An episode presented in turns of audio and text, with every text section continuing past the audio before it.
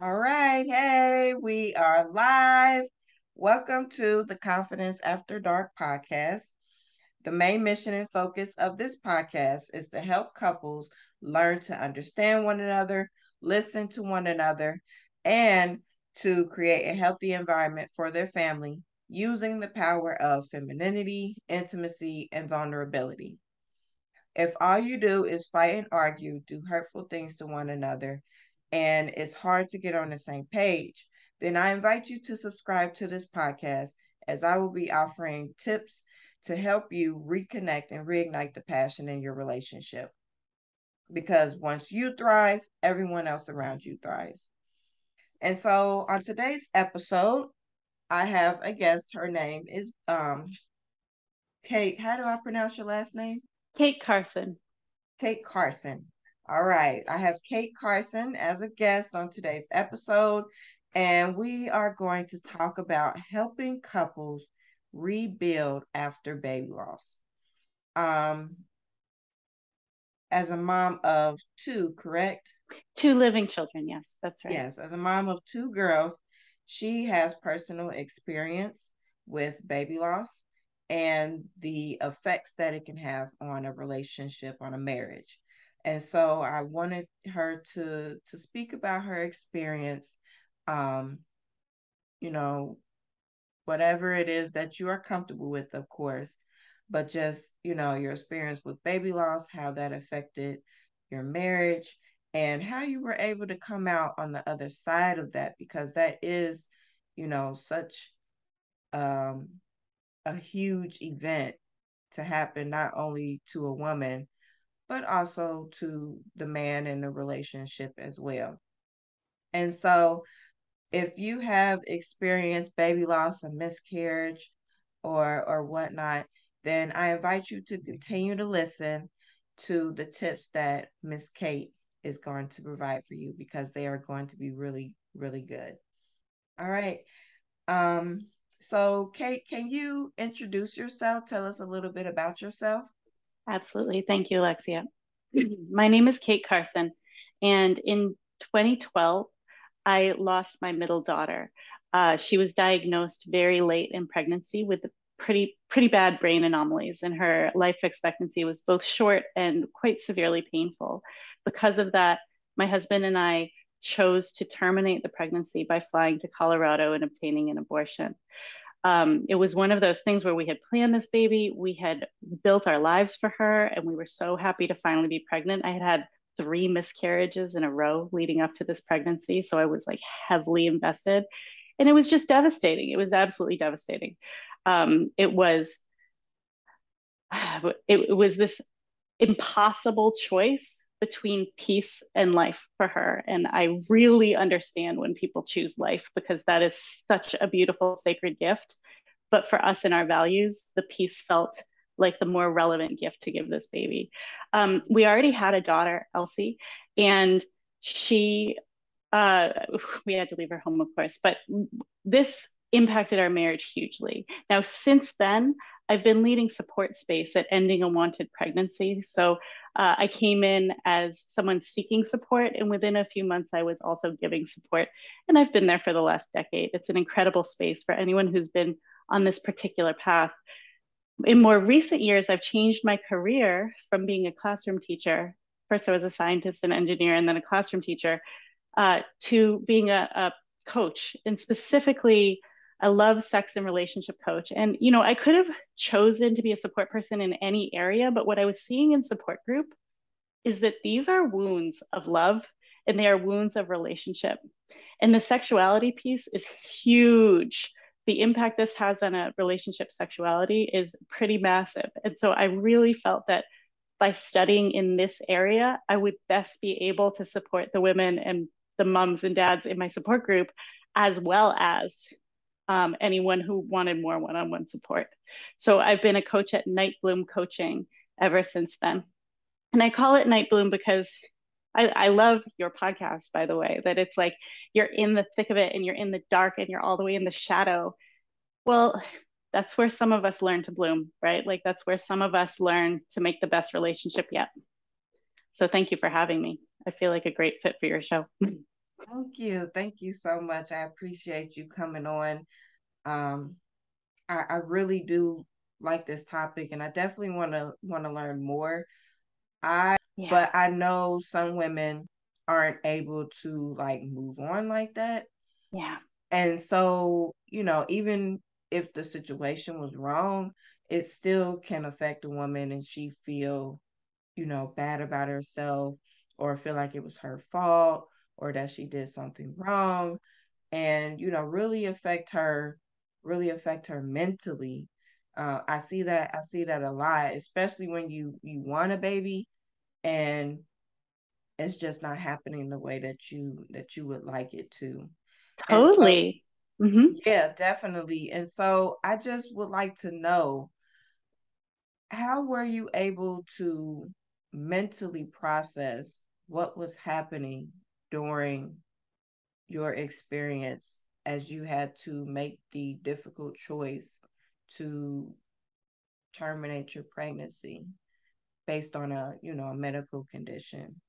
Yeah that's it's such an interesting question. When i think back the 10 years and i think of um, i really go back to this moment there was this ultrasound. I was 35 weeks pregnant when my baby was diagnosed. So I was like eight months pregnant. I was extremely pregnant. Mm-hmm. And um, I had gone in for like a peace of mind ultrasound. I just had this anxiety. Like I knew something was wrong. I mean, that at the end of the day, I knew something was wrong. And I kept on saying how worried I was, and they kept on reassuring me. But finally, my midwife was like, go in. We'll get, we'll take a look. And so I thought I was going to come out like, even though I knew something was wrong, like, oh, everything's okay. That's what yeah. they're there to tell me. It's like funny always. how we know. We we just yeah. know. Right. But instead I got this, oh, oh no, oh no, okay, we're sending in the maternal fetal medicine specialist. They're going to consult with you. Um, and they told me about my baby's brain not having developed in the way that it should. And they didn't give me a prognosis at that moment. So when I go back to that like how do you cognitively wrap your head around this and make a decision? I'm going back to the neurologist's office two days after the initial diagnosis. Um, they wouldn't give me a prognosis. They wouldn't tell me what her life would or wouldn't look like until the mri because brain stuff you know it's very nuanced. The brain is very plastic. It can overcome a lot but also it is very important and sensitive and so it can also not overcome a lot.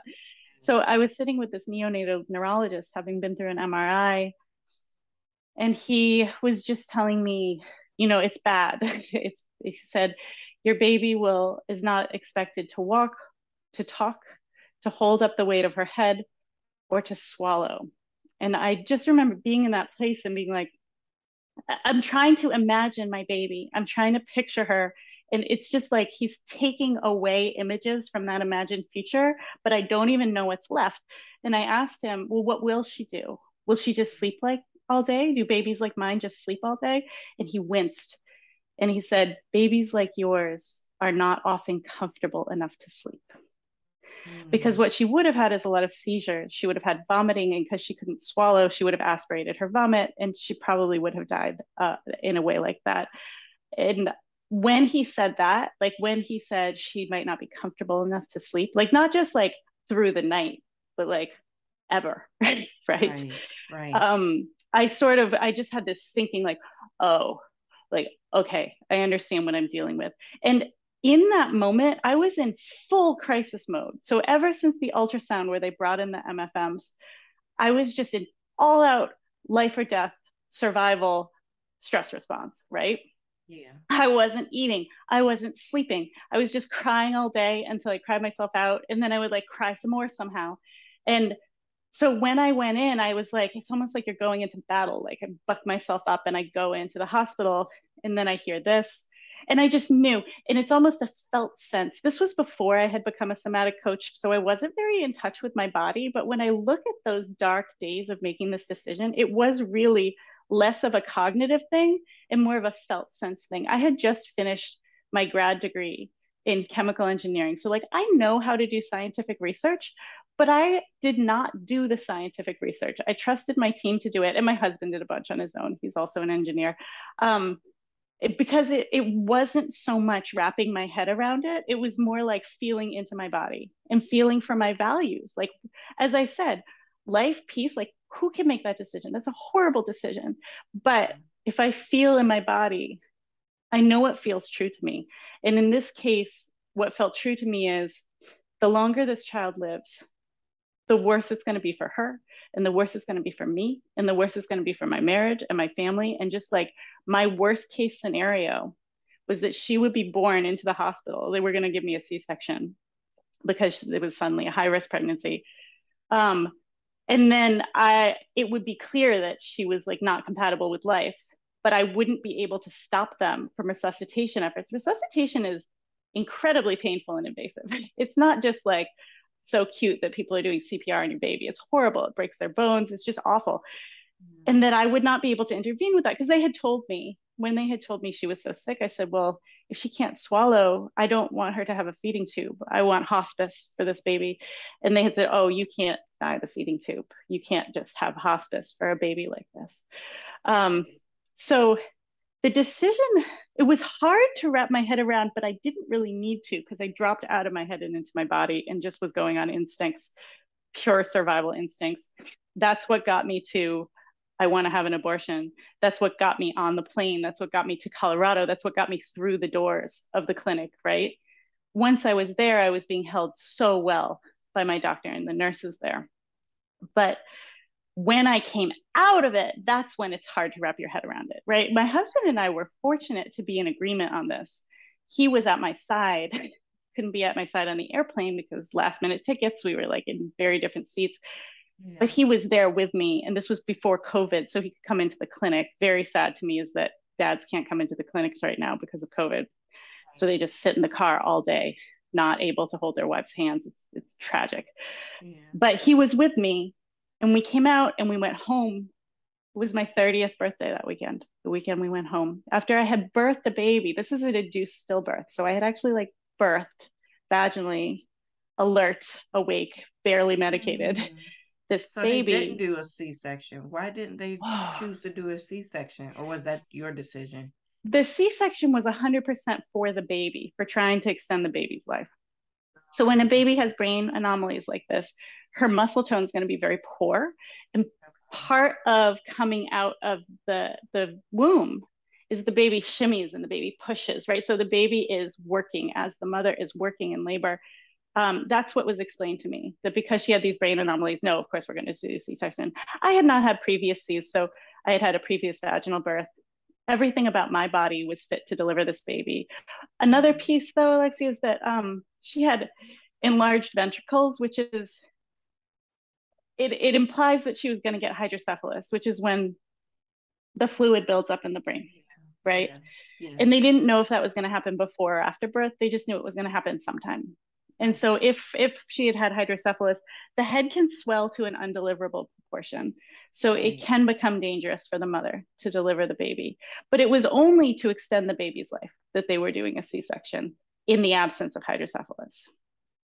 Okay. okay. So um, I've been holding space for abortion and specifically this situation where you see more later term abortions mm-hmm. for 10 years, right? So like I, I know not as many as the physicians themselves know, but I probably, after the physicians, I probably know the most people who have been through this of like basically anyone. And I have only seen a C section done for an abortion once or twice. The reason being that C section guarantees morbidity uh, uh, and increases chances of mortality for the mother. so, okay. yeah, so they're always in an abortion because you're not trying. You, instead of like trying to balance the mother's health and the baby's health, you're really you're really prioritizing the mother's health and her bodily integrity. Right. Um, now, in my abortion, I will just say this: it, it's hard. It's really freaking hard. But I want people to know what happened to me. Um, the first day of my procedure was a four day procedure. And the first day uh, was education, counseling, and a euthanizing injection. So they delivered a shot to my baby's heart that eventually, over time, slowed it and stopped it. So she was, she had passed by the end of my first day at the clinic. And then the next two days were laminaria, where they insert laminaria into your cervix and it absorbs fluid from the body and slow. Laminaria is literally seaweed. These are sterile seaweed sticks. And it absorbs and it sort of like gets spongy and expands. So the first day they expanded me to about one centimeter. And the second day they took that out and put in more and they expanded me to, by the time I walked in on day four, I was four centimeters dilated. Now with Elsie's birth, 19 hours of labor to get four centimeters dilated. So the reason they do this is to like get you there without having to labor for a full day. Right.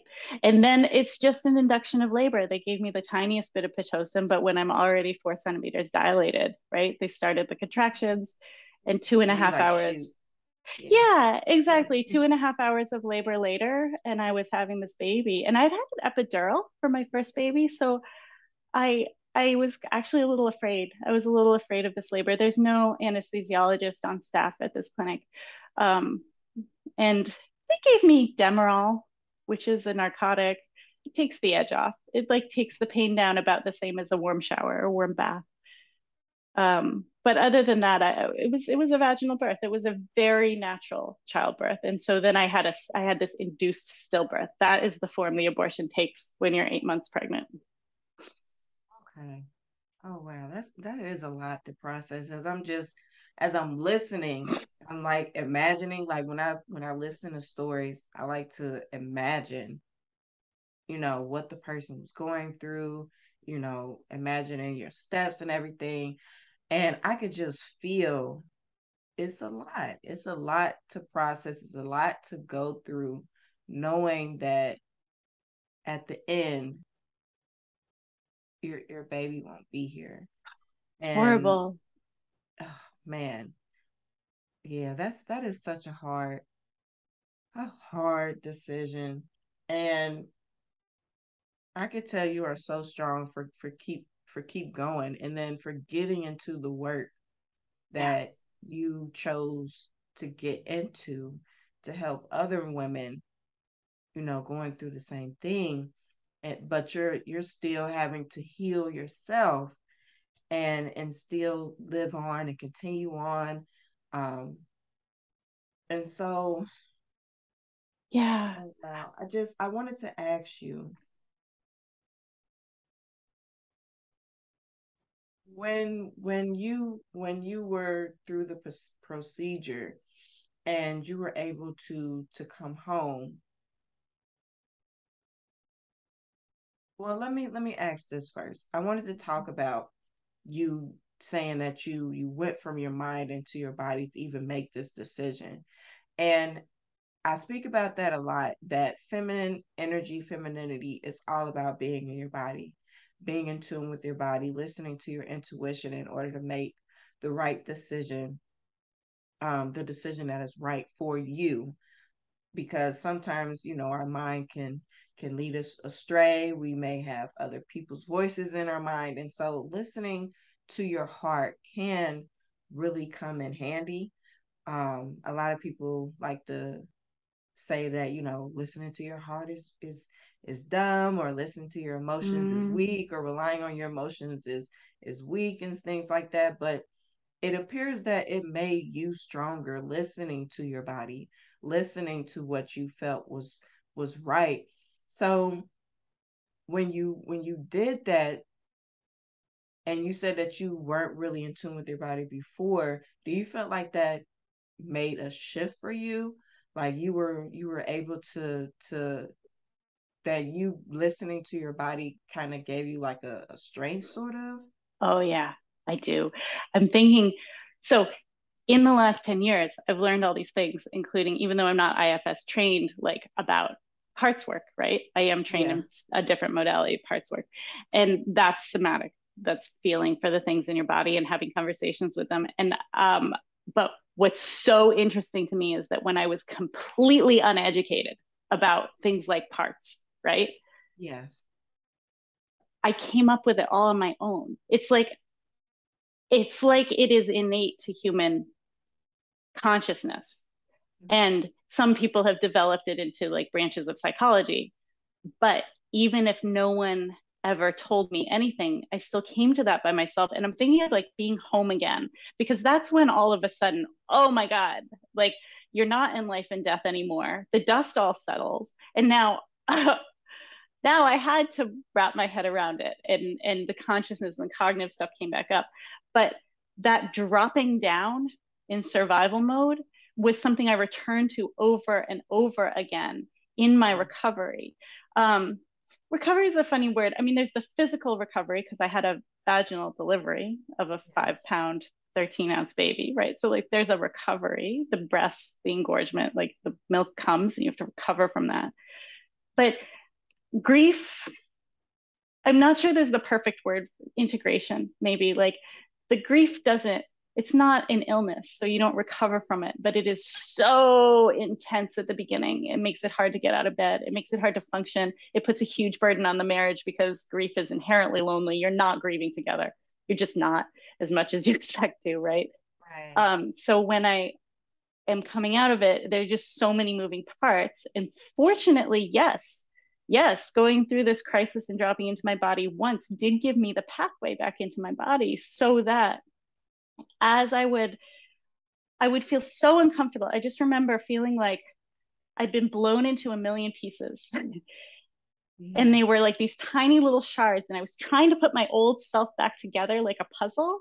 And it just yeah. wasn't working because there was a dead baby right in the middle that hadn't been there before. Right. And so to soften myself as clay was what I learned how to do. Like, okay, I'm in a million pieces, but if I make myself so soft, and this is very somatic, this is very body, like if I imagine that I'm shards of glass and then I just soften and soften, that's very much the feminine too, soften and soften until it's clay and I can start molding myself back together. It's not mm-hmm. going to look the same as before. I have, this is a before and an after. Kate before and Kate after are very, very different. This was an initiation, right? In addition to being a mm-hmm. loss but that felt sense of like, you know what, it doesn't have to make sense. I would sit there running around in circles up in my head, like, I saved my baby, I killed my baby. I saved my baby, I killed my baby. I saved my baby, I killed my baby. Like, you can't make those fit because they are opposite statements. So instead, right. if I just make myself soft enough and big enough that they can both be true inside of me, and I don't mm-hmm. try to make them fit together, I don't try to make it a math equation that like works out perfectly in the end. I love math, but this is not math. Especially as a science, as an engineer, you're all about the calculations, but this this is outside of logic. This is outside yeah. of of intellect, you know. It is. And I know that there is a different kind of embodied wisdom here that, you know, I got great scores on my SATs. I am a smart cookie. Yeah. None of that helps when I'm yeah. grieving a baby that I basically chose the terms of her death, that I feel that I I love her, I killed her. Right. Like that's whoa, you can't make that work in a linear mm. framework. You just have to get soft and expansive. And I had to really let myself be sad. The sadder I let myself be, the more pieces fit inside of me. Mm, mm. I like that. And I, I can totally understand and and um and grasp what you're saying as far as who you were before versus yeah. who you had to be after this experience. I feel like a lot, maybe not a lot, but some women just are trying to be who they were before or who mm. they think they should be or responding how they feel they should respond when really like you said you should be molding into who you're supposed to be who you need to be in order to to make it through this process whether it's grieving whether it's becoming a mom because that's a new experience too. You may not be the person you were before you know being a mom. And so rediscovering your identity i think is is what you're saying. Like you had to rediscover who you were you know um what you wanted and how you were going to move forward. And and i think that is that is very important like you said sometimes the pieces just don't fit. Yeah. And that's okay. Yeah. you know we we're nobody is perfect. Nothing is perfect. And some people believe that that chaos is the natural order of the of the world of the universe. And so everything won't always make sense. Everything won't always be linear and fit. And you won't be you know have this this beautiful um, phoenix type experience. You just gotta you just gotta roll with the punches, go through it the best that you can, grab onto what you can, and like like you said, just just slowly rebuilding and molding yourself into into a person um, who is strong enough to get through that that type of process. Absolutely, and I want to just go from there into the couples part of it because yes i had no idea who i was anymore. And yes I, was in a place of deep pain and purgatory trying to figure out how to hold all the pieces that i had. And during that whole time i'm also married to a man who looks at me and doesn't know who i am anymore. Right? Right right, right. that was going to be my next question mm-hmm. like how was the grieving process you know what you were going versus what he was going like oh yeah. and and you said that you you you weren't able to grieve together. And i think a lot of couples realize that they're not able to grieve together and that can tear you apart because mm. you feel you expect you have these expectations of how your partner should grieve. So totally. i would love to hear more about that. I think that would definitely help. So what's yes, I we don't get any cultural modeling for the, for this. I just want to say that. Like there are no stories, there are no TV shows, there are no movies that I've ever seen in my life that accurately model losing a child together. And that could be at any stage. That could be a miscarriage, that could be a stillbirth, that could be an abortion, that could be losing a young child, or even losing. I, I lost a friend, unfortunately, when she was 18, and her, you know, no one models for her parents either, right? right. So this is, we just assume we're going to go through it together because we we both love our child. We have the same relationship to the child well not exactly the same but we're both parental relation with right. the child and so yeah we'll get to go through it together our marriage is strong that is so not the way it, right. it goes and unfortunately in my experience what i believe to be true is that grief is inherently lonely grief is a solo emotional experience mm. and because of that you know in the early weeks of my loss my mom's friend and her daughter came to see me. And my mom's friend had lost a baby who should be my age. So my mom and she had been pregnant at the same time, and her baby died, and my mom's baby lived. That's me, right? Mm. And Peggy sat me down and she was like, Kate, I just need you to know that you and your husband are going to be going through the things that you go through at different times. So, like, you might be flying high, you might be feeling like you're doing better, and that's when he's going to drop and he might be like very functional and you're going to be a wreck and that's it is the way it is and that what i noticed about my marriage is that my grieving was extremely low functioning grieving so i did get out of bed every morning probably only because i had a 2 year old right so i would get out of bed and every day what got me through the day is that i would cook dinner and so I would bring her to the grocery store. I would sit her down for lunch, like macaroni and cheese every day at the grocery store. And then I would like buy the ingredients to cook a dinner. We would stop at the playground so that she could play and I could just be catatonic on the bench. And then we would come home and I would like one foot in front of the other until there was a meal. And then I would put her to bed and I would go to bed, right? Like just, I am surviving for her survival Right. in the meantime, sometimes I would fall to the floor crying, like collapse to the floor crying, right? This is a low functioning, high drama grief. Yeah. My husband's grief was extremely high functioning. Yeah. He stayed home for a week, maybe two weeks, and then he went back to work. He got up in the morning, he took a shower, he put on his clothes, he went back to work, he came home. If he cried, I don't remember it being often, and it certainly wasn't like howling the way I would cry, you know? And I remember him looking at me one day and saying this thing, and like, this is a horrible thing to say, but please don't judge him by it. He's a wonderful husband. But I remember look, him looking at me and saying, like, I just don't know where my wife has gone. And is this it forever? you know, which yeah. hurt. That hurt yeah. a lot to receive. what I learned to do, what I realized was if I could respect my own grief profoundly, radically, no judgment.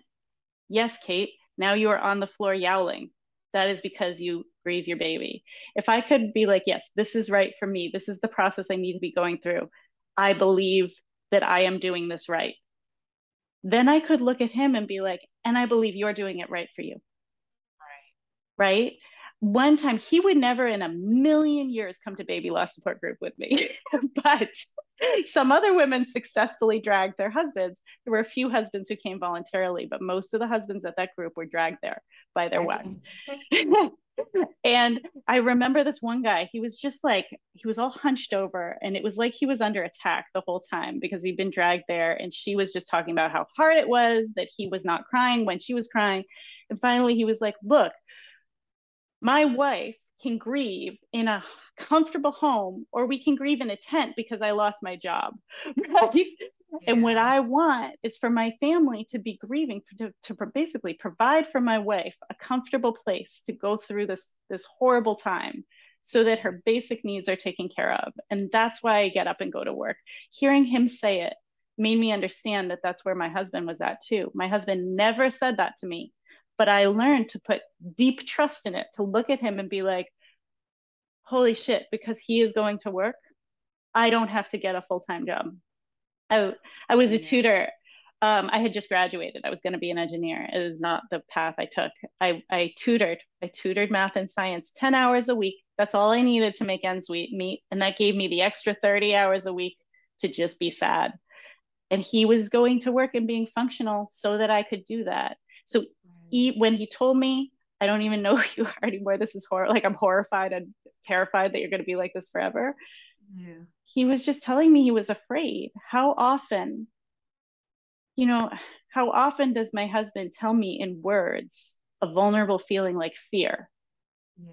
And if I can receive that, my husband's afraid. You know what? At the end of the day, I'm afraid too, because someday I want to be happy again too. And I'm not happy, and this is terrifying. It's mm-hmm. okay for him to be afraid. It's okay for me to be afraid. It doesn't have to be about me doing it wrong. Right, right. That just gave me chills. I love that. I uh so many, so many great points, so many gems right there. I don't where do I start? I'm gonna start with with what you you last said. That to me sounded like a fear of losing his partner. Like you yeah. just getting so lost in the grief that you know he he wouldn't he wouldn't know how to bring you back right and i can definitely understand that and i feel like that is how a lot of men um, view things. They are logical. They are doers um, and they feel like their position is to be the provider. And for you to say you know that you your perspective shifted and you saw your husband as not just providing financially but providing emotionally even even if it wasn't in the way that you were thinking providing emotionally in his own way a space for you to grieve so that you didn't have to worry about so many other things that you could just focus on getting better you know getting going through your grieving process getting better and coming out on the other side and he could meet you there you know and this is just my perspective but i feel like when god gives us our, our life partner our true life partner he gives us someone who can balance us out so yeah. if you're a highly emotional in tune type of person you need somebody that's more logical and stable to like anchor you and I definitely could understand when you were like, you know, when you were high, he was low. When maybe he was low, you were high. Because that kind of reminds me of when me and my husband um, are sick. We're sick at opposite time at opposite times because we don't get sick often, but when we do, it's bad, you know. So we be like out of commission. So, but we're we're sick at opposite times, and at first we were like, this is so weird. Like when I'm sick, you're not. But yes. when you're sick, you're not. But then we realized we need this in order to keep functioning and taking care of these children. Somebody has to do it, you know? And I feel like it's so it's meant to be that way. Yes. So that yes. so that you can have somebody be be your backbone, be right. be your rock when when you're at your lowest point. And I think that is what makes a marriage, makes a relationship so much stronger when you have somebody to anchor you at your lowest point. Totally. Wait, yeah. And if I look at my husband and I see his high functioning and I say, this is because he doesn't love our daughter, I'm not giving him credit. I'm not giving right. him credit, right? And I'm not right. honoring the man that I married, who's an incredible match for me. In the same way that if we we have the same exact thing happen, when we both get a bug, one of us gets it hard and the other one doesn't. And it's like yeah. right? And there might be something about immune factors and attraction there, but like even so, he if I look at him and he like falls hard from a bug that doesn't affect me very much, if I'm like, oh, you with the man cold, blah, blah, blah, that's not, yeah. again, it's like not honoring our compatibility. Right. And it, and it is somewhat self-judgmental on me too, to look at him and be like, I can't believe you're doing it wrong. It's like, yeah.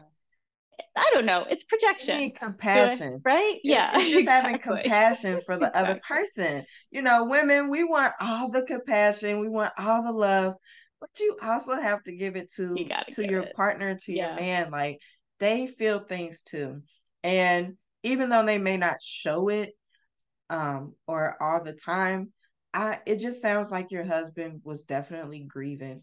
Like yeah. he definitely was feeling, you know, um, the loss. It was just what do they say? Like men just compartmentalize. There was and a so, lot of that for sure. Yeah, and and you can't assume that you're both going to love the same way, that you're going to grieve the same way, that you're going to parent the same way, that you're going to have a relationship with your child the same way. Right. And I think that was something you said too. Like, you know, you started questioning did he love did he love her? Like did he have a, a tie to her or anything? You know, and it's it's you can't discredit that it was there. It just may be be different.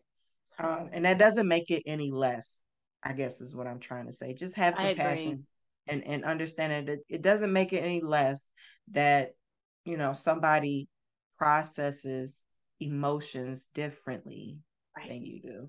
And part of coming into my own feminine here is like softening myself so I'm not on the attack. Like, okay, I will receive the gifts you're giving me.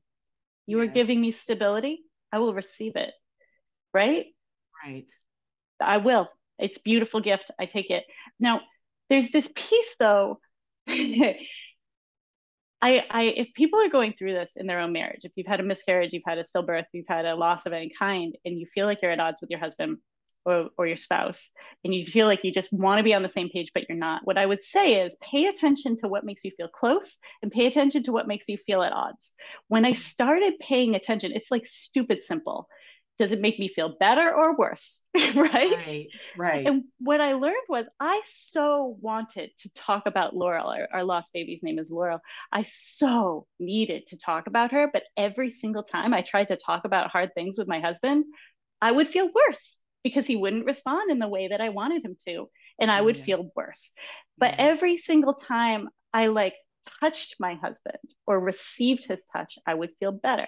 So for me, more snuggles, less talking was the path to feeling connection. For you, it might be something different, but that was what it was for me. And when I started noticing the patterns and honoring those patterns and just being like, you know what?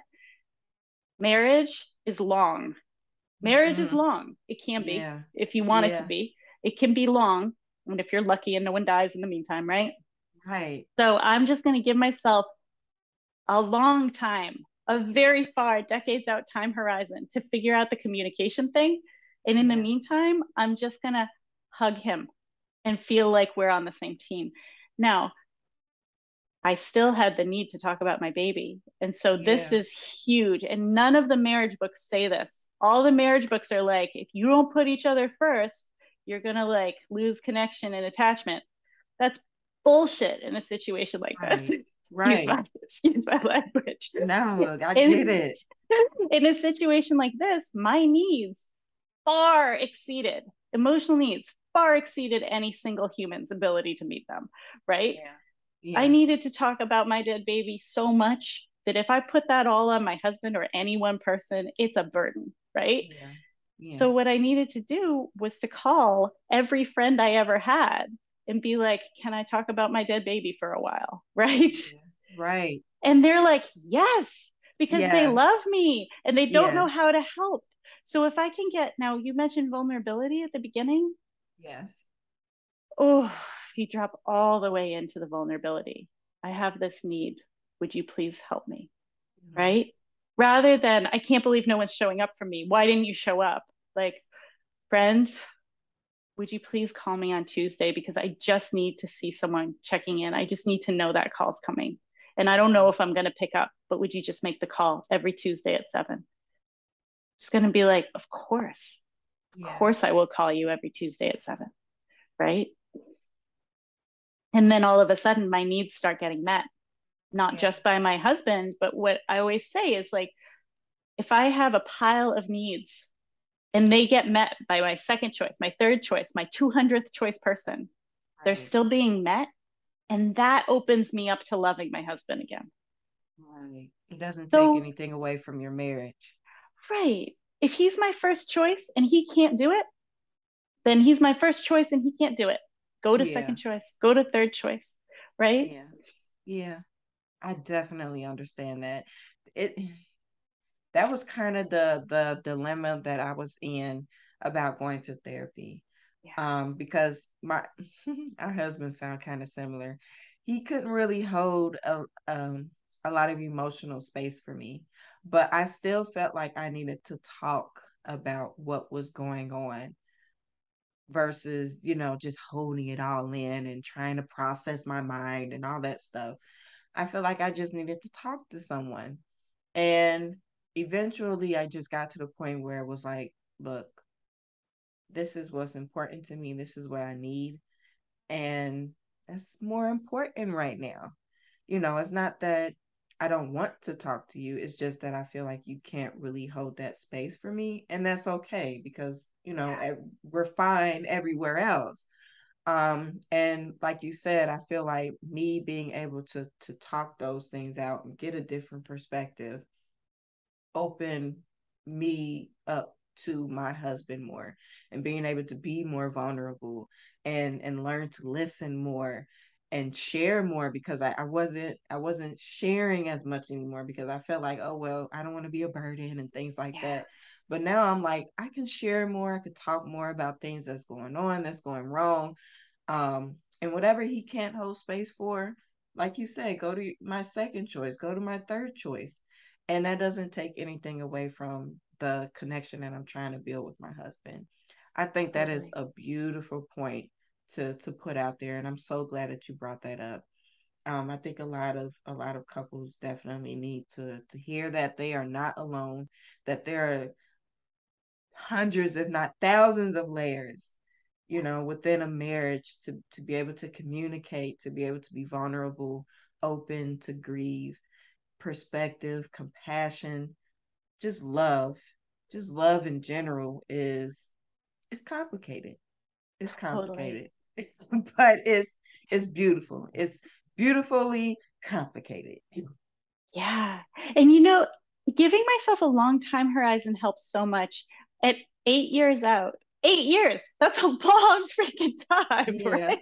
Yeah. I I went to coaching school and the thing I worked on in myself, love, sex, and relationship school, I was like, I want to be able to talk to my husband about hard things. I have Right. put it off this long and I'm ready because I think that's what my relationship needs for the next level. Eight Yeah. years later, I was able and ready to hold that intention without like spilling out my anger on my husband, Right. right? Right. Yeah. and and on her birthday, eight years after, that was the first time my husband spoke our daughter's name again. Mm.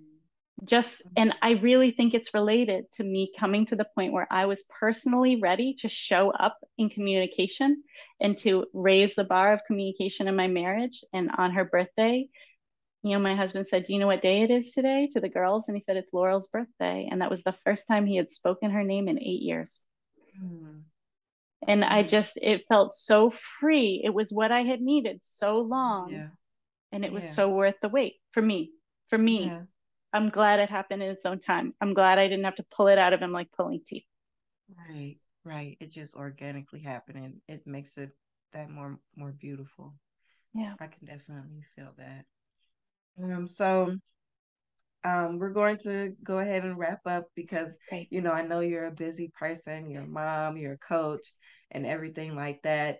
Um, I only have an hour of her time, you ladies, you guys. I only have an hour of her time, but as she has stated, she is a coach.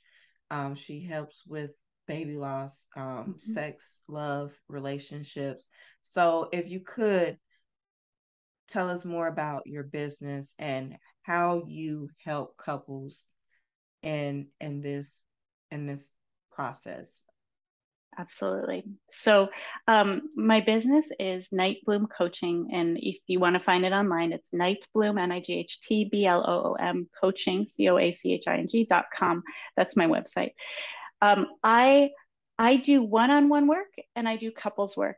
Occasionally i'll run a group or two but i'm still sort of working that out how that works. Um, so but for sure i do one-on-one work. And what i i do a lot of grief work particularly i work with women around this feeling of being too afraid to feel the sadness all the way. Um, like terrified if you go in will you ever get out? If you go all the way into the shadow will you ever be able to come out the other side? Um, and the answer is yes. Yes you will. Yes. but I can say that testimony. exactly. I can say that it's very different to feel it. And so what the somatic coaching ends up being is a lot of feelings exercises. It is very different from talk therapy. We will talk a little at the beginning of each session just to sort of feel where you are, and then we will go in. And when I say go in, it might be like dropping into a meditation, a guided visualization. It might be like doing an embodiment exercise, which is almost like an acting class, where I, I, love to help women channel their anger in particular, but we'll go through all the emotions where you're acting them out. It can feel a little bit clunky and uncomfortable for a lot of my clients who were not yeah. actors. Um, but it is powerful and it moves stuff quickly. We also do parts work. So like if you have a jealous piece that every time sees ba- sees like a friend who had a baby and just mm-hmm. like wishes her baby would die too. I know how terrible that sounds, but that is not at all unusual for someone who has gone right, through baby yeah. loss, right? Yeah. There's just a, this lonely part that feels isolated and left behind and misunderstood. We go in and we meet that part and we love that part and we give that part what it needs to allow you to feel what it's protecting. What it's protecting is often something very vulnerable. And once you go all the way into the heart of the vulnerability and the sadness, what I have observed is that there is a deep, expansive piece there. And so I help women get in touch with that piece. Then that is the work if you're doing grief work. But sometimes I have women return to me later. And what's so amazing about returning later is that the work they want in the second round is very different. The work they want in the second round is like massive thriving work. Like Uh, sometimes it's professional, sometimes it's relationship, but they just want to thrive. So when you integrate the grief, it opens up the thriving opportunity. And I do that work as well. Can look like women's empowerment, can look like just um, yeah, a lot of a lot of self-power and self-love and expansiveness. Some people want to become activists or give their lives purpose or change their careers. I help with that as well. And then there are couples. One of the most common problems after baby loss is a complete drop off in intimacy. Mm-hmm. If you think about it, the body becomes the enemy. Like, I can't believe my body built this broken baby. My body let me down. And there's this level of self punishment there. It's also like my reproductive organs are the scene of a crime. Like, yeah. that's where it all happened. It happened in me, it happened in my womb. It happened because of sex, right? right? That's how we conceived our baby that was not okay, right? And so there's this PTSD response. I'm not a therapist, so if you have PTSD, I will always refer out to a therapist to support that as well. But this is very complementary to trauma holding. So mm-hmm. if there is this sense of my sexuality is the seat of this grief, the seat of this trauma. There's a lot that needs to be opened up there. In the meantime, when there has been this sexless marriage for so long, often the other partner, the non-carrying partner, the man or or the the wife of this woman has feelings hurt. Like, does she even love me anymore? Right. Mm-hmm. And so to overcome that and be able to reunite physically and really reinvent the sex life. Like when I when I help people hold sex after a long hiatus, it doesn't have to be because of grief. I'm in the grief world, so most of the people I see stopped having sex because they're grieving. But mm-hmm. anytime you've gone a year, two years without sex, yeah, or only ABC sex, right? Mm-hmm. Anniversaries, birthdays, Christmas, right. then you don't just want to get back what you had when you were like a randy college kid.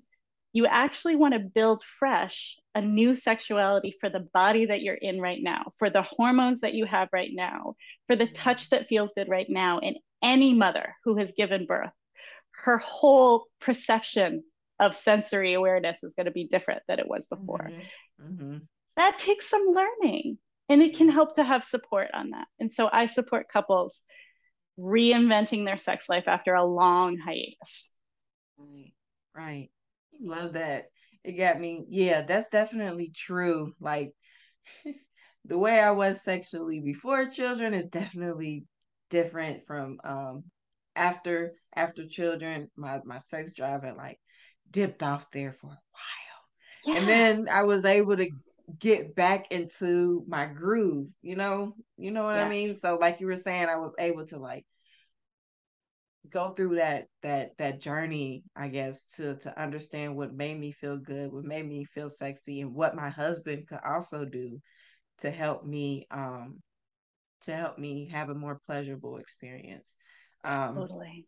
So I, I love that. So ladies and gentlemen, um, because I do have both men and women who listen to the podcast. Definitely, um, any questions that you have, drop them. If you are listening on YouTube, drop a comment, drop a question. Um, I'm going to leave her information in the show notes in the description. So if you feel like you need her services, definitely reach out this I feel like this is a vibe. And if you are feeling attracted to her energy, to her vibe, and feel like she could genuinely help you and hold space for you, don't hesitate to reach out. Because as she's letting you know, there there are a lot of other women who feel and are going through similar experiences, and you don't have to go through it alone. And so, you know, if you have any questions, make sure that you drop them. And I will have her information for you to reach out if you want to privately as well. And so, is there anything that you wanted to to leave off? Um, uh, an ending message, um, or anything sure. like that? I, for anyone who's listening, who has endured the loss of a pregnancy or the loss of a baby, in you know, and is still really feeling the grief acutely from that, I think the thing I just want to close with is that I believe the grieving is the healing. So, as broken as it can feel, that really is the native human process of integrating and healing from something that just hurts so, so much. So, my biggest blessing on all of your listeners is that they're exactly where they need to be, even when it hurts, even when it hurts. And that doesn't mean you have to stay here forever. So much love so much love to all of your listeners who are grieving right now. Thank you so much for coming on the podcast. This was beautiful. Like this really, this really touched my spirit. I I'm a vibe type of person and and this was just a vibe. Like this was just peaceful. Um, I felt like there was a lot of good energy, a lot of positive information, advice, and I can tell that you're you're really good at what you do. And I just want to um, encourage you keep going, keep doing the work that you're doing. A lot of women definitely need it, as you know. And just um just keep being the beautiful person that you are. Thank you so much, Alexia. It was such a pleasure to come on and talk to you. And I love the mission of your show. It's so important. It's so important. Thank you. And to all my listeners out there, make sure that you check the show notes um, in the description to to see um, additional information and resources for you to reach out to. Make sure that you follow us on social media. Um, visit the website for additional resources and subscribe to the podcast and to this YouTube channel. If you're coming from YouTube, make sure that you subscribe to uh, view more episodes, videos. I have more guests coming on to talk about a variety of topics. And again, if you have any questions, don't hesitate to reach out. All right. Talk to you soon. Bye.